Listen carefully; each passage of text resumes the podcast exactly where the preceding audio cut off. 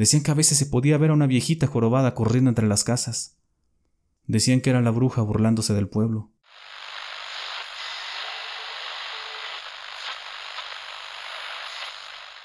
Muy buenas noches amigos, bienvenidos sean todos ustedes como cada domingo a un episodio más. Estamos muy contentos de saludarles nuevamente, nos da mucho gusto ver cómo cada vez somos más y todo esto es gracias a ustedes. Recuerden que también pueden escuchar nuestros relatos en su plataforma de podcast favorita, como Spotify, Amazon Music, Anchor, Google y Apple Podcast. En todos ellos nos encuentran como Amplitud Paranormal. Nuestro medio de contacto es el correo amplitudparanormal.gmail.com donde serán gusto saludarles y saber de ustedes. Además, estamos muy atentos a los comentarios y sugerencias que nos dejan en los videos, seguimos trabajando para mejorar nuestro contenido. Esta noche retomamos el episodio anterior y concluimos una de las historias más intrigantes y terroríficas que hemos contado en el canal. Así que mejor apaga la luz y súbele esos auriculares, que esta es la conclusión del relato Los ojos de la bruja en la señal de amplitud paranormal.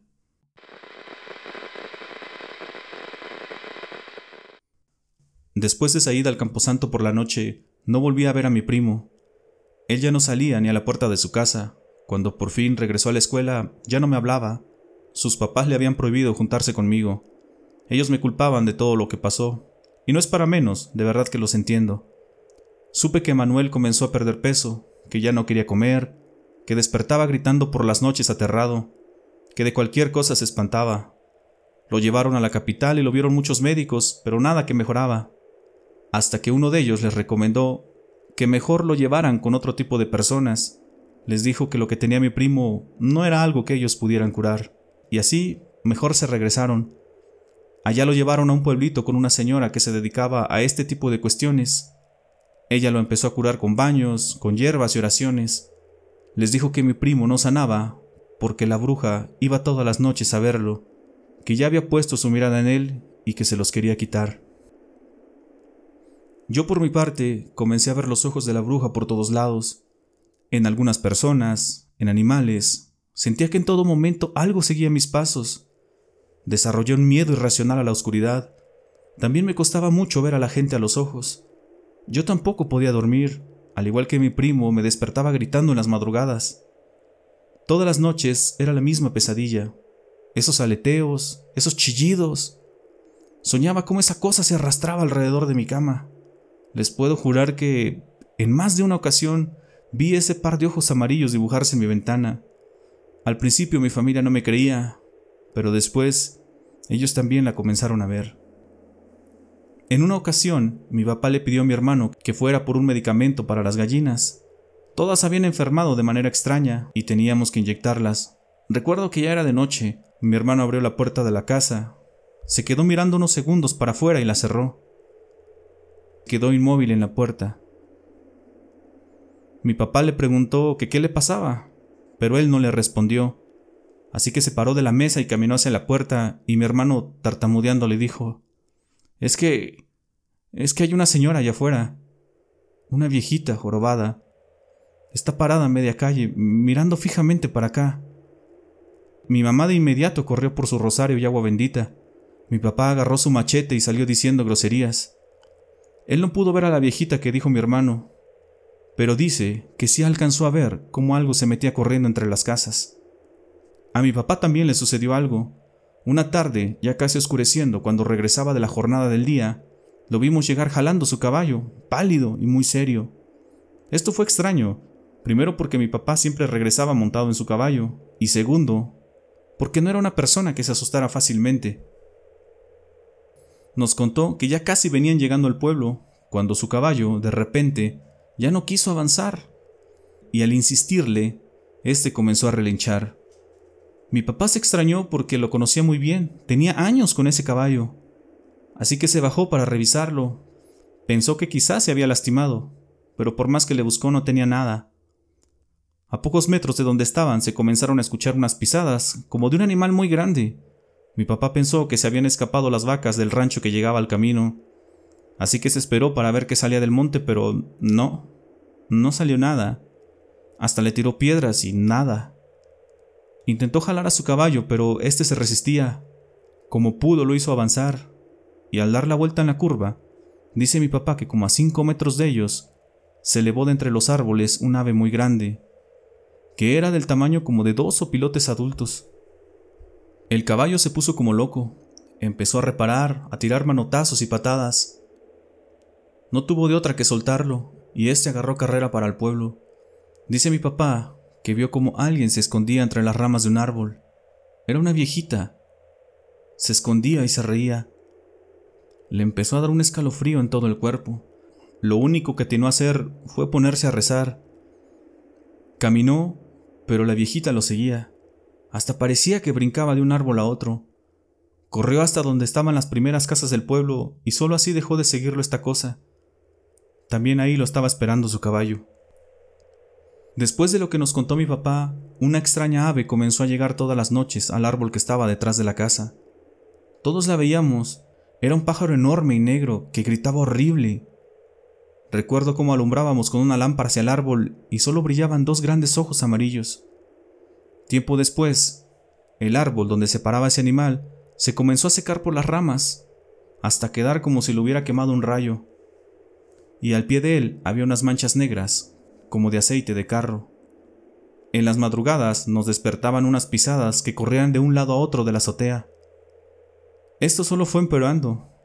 Después de un par de noches, las pisadas ya eran como de tres personas diferentes, y se podían escuchar risas, como si disfrutaran espantarnos. Mi papá se hizo de una pistola para protegernos, pero siempre que salía solo alcanzaba a ver cómo esas cosas se alejaban brincando entre los árboles. A mí me llevaron con la misma señora que estaba curando a mi primo. Ella nos dijo que la bruja, tanto a Emanuel como a mí, nos había pasado algo por medio de su mirada, que esa era su singularidad, que todo lo hacía por medio de los ojos, y que esos ojos no eran de ella, que usaba los de algo o alguien más.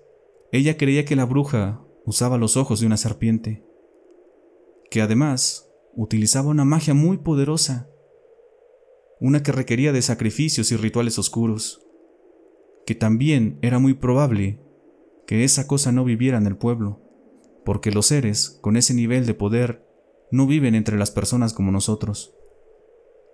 Yo en ese momento no entendí lo que decían, así como no entendí por qué en el panteón esa mujer solo tenía la mitad de su cuerpo, o por qué esa ave grande nos correteó, o el porqué de los ojos de la bruja. Pero conforme crecí lo pude entender. Hoy sé que la maldad no conoce límites. Afortunadamente para mí, poco a poco fui recuperándome. Lo mío no fue tan grave como lo de mi primo, y con ayuda de la señora, esa cosa que nos acechaba se fue alejando de la casa. Por otro lado, al ver que mi primo no sanaba, me hice amigo de uno de los vecinos de la bruja. Bueno, del nieto de un vecino, de Juan, un niño que iba a la misma escuela que yo. Lo comencé a frecuentar con el pretexto de jugar o de cualquier cosa, y cuando al fin tuve confianza, le pregunté por la casa de la bruja. Él me contó muchas historias que le había relatado su abuelo. Me dijo que, en ocasiones por las noches, se escuchaban unos aleteos muy fuertes, como si un guajolote grande aterrizara en el árbol seco que había en la casa de la bruja, que parecía que salía por las noches y regresaba poco antes que amaneciera, que también se escuchaban unos chillidos espantosos, como los de un marrano, y que siempre olía horrible, a carne echada a perder, y al olor que despide el pelo cuando se quema. También me dijo que los vecinos en muchas ocasiones habían visto cómo en las madrugadas entraba gente a la casa de la bruja y que le llevaban cosas. Esta gente que la visitaba entraba a escondidas, tapados y cuidando que no los fueran a ver.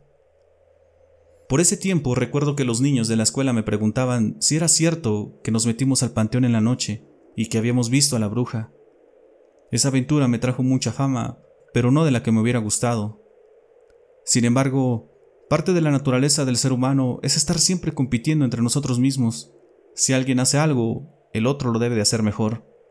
Nuestra historia cayó muy mal en el grupito de los más grandes de la escuela, así que ellos pronto se organizaron para también ir al cementerio.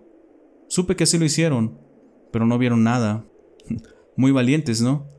Pero eran más de cinco y fueron armados con machetes y lámparas. La hermana de Juan, que estaba en el mismo salón que ese grupito, escuchó que al no ver nada en el cementerio se sintieron decepcionados, así que planearon llevar su aventura más allá, entrarían a la casa de la bruja. Fue en las fiestas decembrinas que ocurrió esto, en la temporada de las posadas. Como les dije, mi pueblo en ese entonces era muy pequeño. Había pocos habitantes y en cualquier festividad todos se juntaban en el atrio de la iglesia o en el parque. El grupito de los grandes aprovechó que toda la gente estaba reunida en la iglesia. Supe que se brincaron por la parte de atrás, por donde estaba el árbol. Dicen que la casa estaba tan descuidada que la hierba los cubría por completo, y que en el árbol había una especie de arañazos, como si se los hubiera hecho un animal muy grande y con garras gigantes.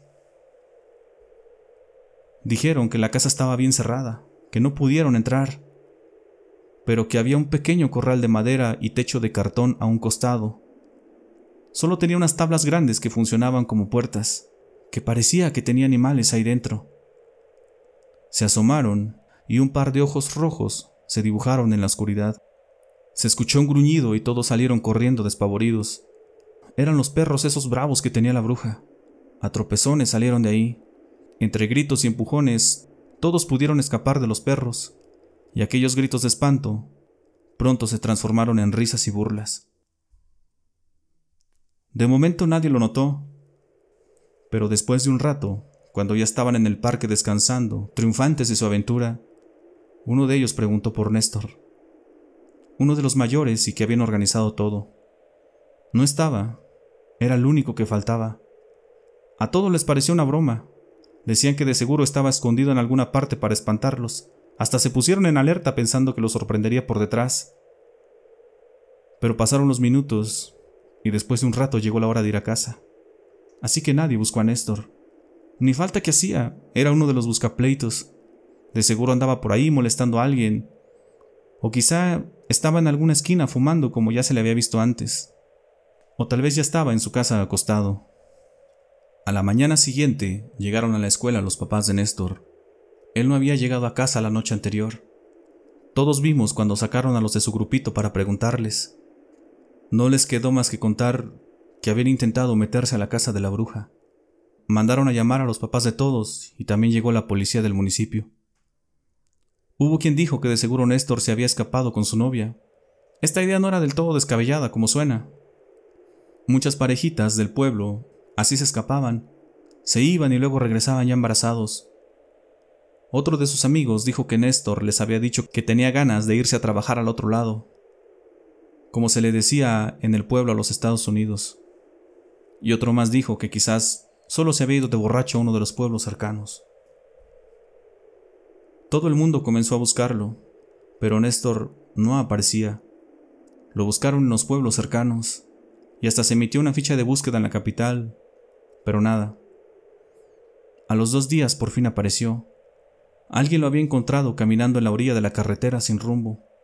Andaba descalzo, solo traía puesto el pantalón, y dicen que en la espalda tenía una especie de marcas como mordidas de víbora. Cuando le avisaron a sus papás, él ya estaba en la clínica del pueblo. Al parecer solo había tenido una especie de shock, decía la doctora, que solo necesitaba alimentarse, hidratarse y descansar. Néstor no se acordaba de nada de lo que le había pasado. Era como si le hubieran borrado la memoria de varios días. Cuando regresó a la escuela, Néstor poco a poco dejó de reír, dejó de hablar, se alejó de su grupo de amigos. No pudo continuar en la escuela. Perdió toda capacidad de comunicarse y desarrolló una discapacidad que le impedía valerse por sí mismo. Su salud se deterioró muy rápido. Ya solo se le veía sentado afuera de su casa, cubierto de la cintura para abajo con una cobija. Su papá comenzó a beber y decía que su hijo no estaba enfermo, que a su hijo lo habían embrujado. Supe que lo llevaron con varias personas que curaban, pero todas le dijeron lo mismo, que a esas alturas ya no había nada que pudieran hacer, que su sangre estaba contaminada con algo malo, y ésta ya lo había llevado por todo su cuerpo. A pesar de la actitud de Néstor y sus acciones, sus papás eran unos señores muy apreciados en el pueblo. La gente se comenzó a organizar y los rumores empezaron a correr. Querían sacar a la bruja del pueblo. Esto llegó hasta oídos del presidente municipal, y en una reunión con el pueblo dijo que no permitiría que nadie le hiciera daño a una pobre viejita, que quizá estaba mal de sus facultades, pero que si era necesario, pediría apoyo de la capital y tomaría represalias legales, que incluso usaría la fuerza policial.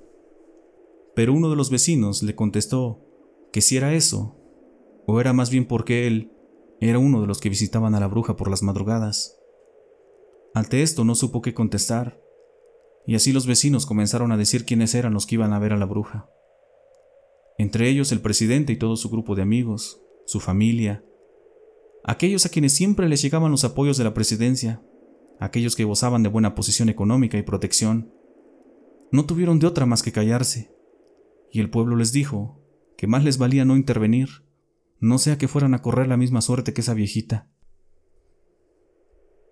Desgraciadamente, Néstor falleció en unos días.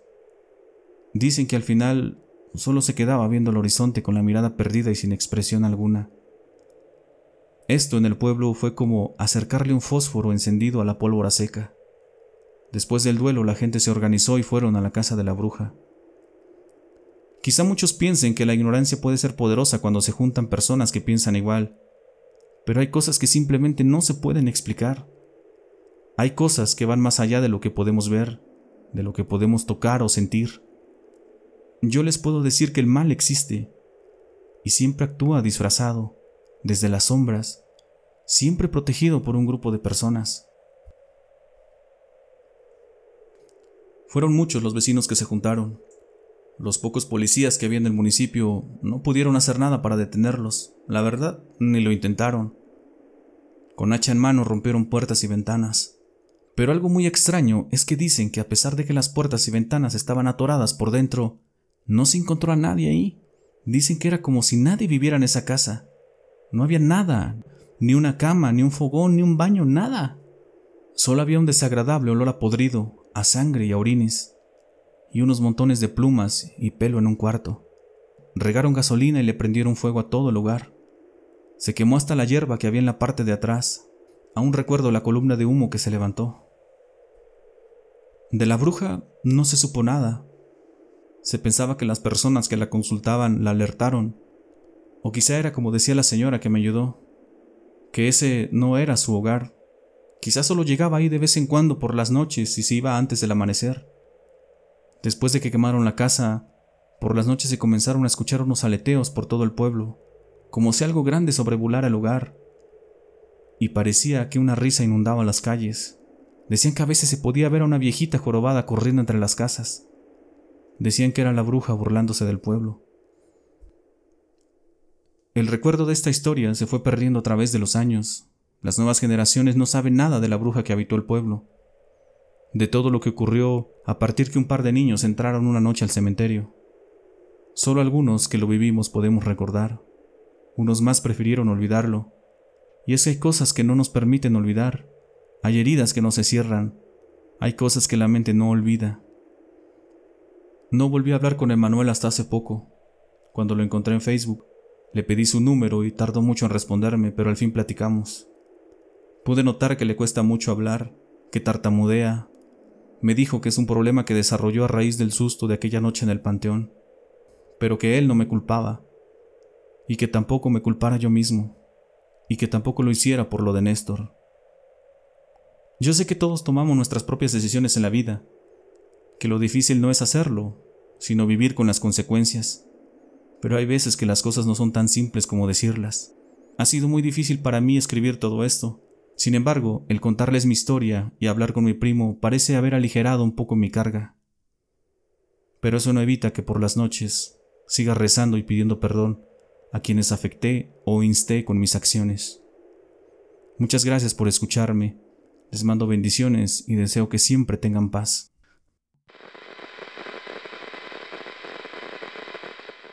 Caray amigos, qué historia les acabamos de relatar. Particularmente a mí, a mí me deja con un sabor de boca amargo, una combinación de tristeza y también de intriga. Más allá del tema que tratamos en este canal, también me quedo con la última reflexión que hizo el protagonista de la historia. Ustedes amigos no se vayan sin dejarnos sus comentarios, cuéntenos qué les ha parecido este relato, cuál es su opinión al respecto. También nos gustaría, como dijo el protagonista, que este espacio sea para desahogarse. Nosotros trataremos con mucho respeto y cariño todo lo que nos quieran contar y así lo expresaremos. Finalmente, si aún no están suscritos a este canal, si aún no nos dejan su like, si aún no nos ayudan a compartir, este es el momento, les pedimos que por favor nos ayuden, así nos apoyan para que les podamos traer más relatos como este. Les mandamos un abrazo muy fuerte, ánimo y nos escuchamos el próximo domingo. Esta fue la señal de amplitud paranormal.